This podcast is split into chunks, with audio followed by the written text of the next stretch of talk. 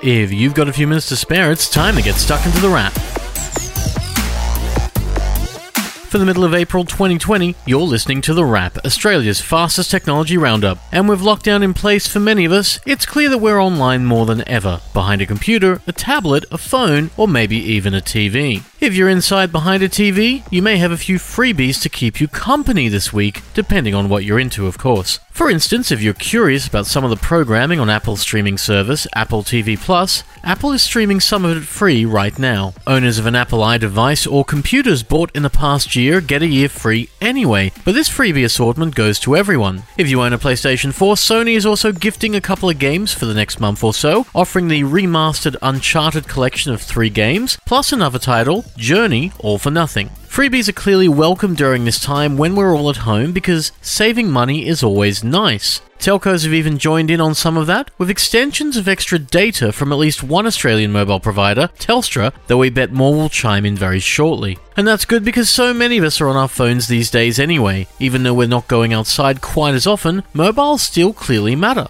We use them to connect with people online and over the phone, and we can even reach out to the World Health Organization to find out what's going on, with Facebook Messenger launching that connection this week. If anything, our phones are the gadget we rely on most. Between cameras and music and the internet and the day to day, it's no wonder we want to upgrade them so regularly. There are, of course, a lot of different phones in the market. Some can be cheap as chips, and others can be expensive. In the first category, one popped up recently from Realme, a sister brand of Oppo, with the Realme C3, a $269 phone offering a big 5000 mAh battery under a 6.5 inch screen. We're genuinely not expecting the most amazing performance from this phone as it's clearly made for budgets, but an Android phone with a big screen and a big battery without a big price is clearly compelling and should be an interesting option for people looking to save money. Of course, you can probably expect a new Google phone on the way as well, and we're a few weeks away from a new mid range Pixel announcement, a likely one anyway. But before that happens, Apple has something of its own. Yes, it's a new iPhone, so there's that but it's not your regular flagship iPhone. Rather, it's a return to the mid range, as Apple releases a phone for, wait for it, under a grand, something we've not seen from Apple in quite a while. It's called the iPhone SE, and if you're thinking that yes, you've heard that name before, well, it's true. Apple did have an iPhone SE years ago in a smaller 4 inch phone made for a budget. The new iPhone SE is a similar approach,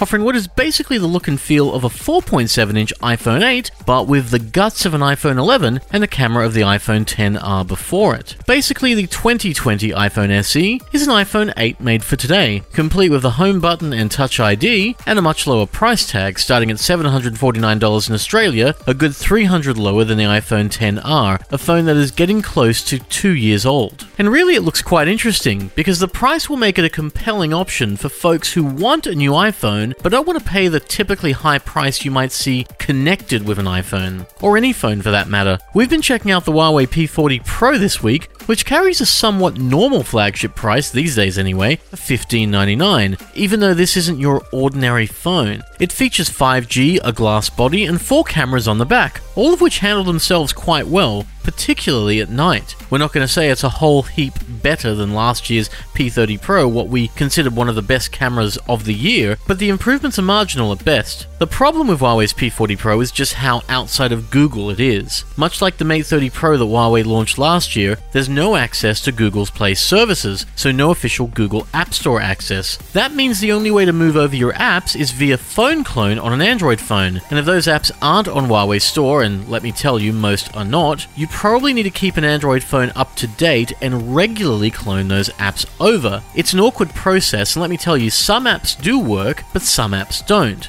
After cloning, Apple Music worked, Spotify worked, Sonos worked, but many do not. Uber doesn't work, Fitbit doesn't work, Samsung's fitness gadgets don't work, Stan, pretty much anything with Google in the title, so Google Wi Fi, Google Photos, Google Drive, Google Chrome, Google Mail. There are so many things that don't work that the P40 Pro feels like it would be great, but only if you lived outside of Google's ecosystem. And there's no tap and pay either, because there's no Google Pay. And if you want a wearable, it has to be from Huawei right now. That makes the Huawei P40 Pro just really hard to recommend. And that's sadly all the time we have, so you've been listening to The Wrap, Australia's fastest technology roundup. A new episode goes online every Friday at Podcast One, Spotify, and Apple Podcasts. But until then, have a great week. We'll see you next time on The Wrap. Stay safe and take care.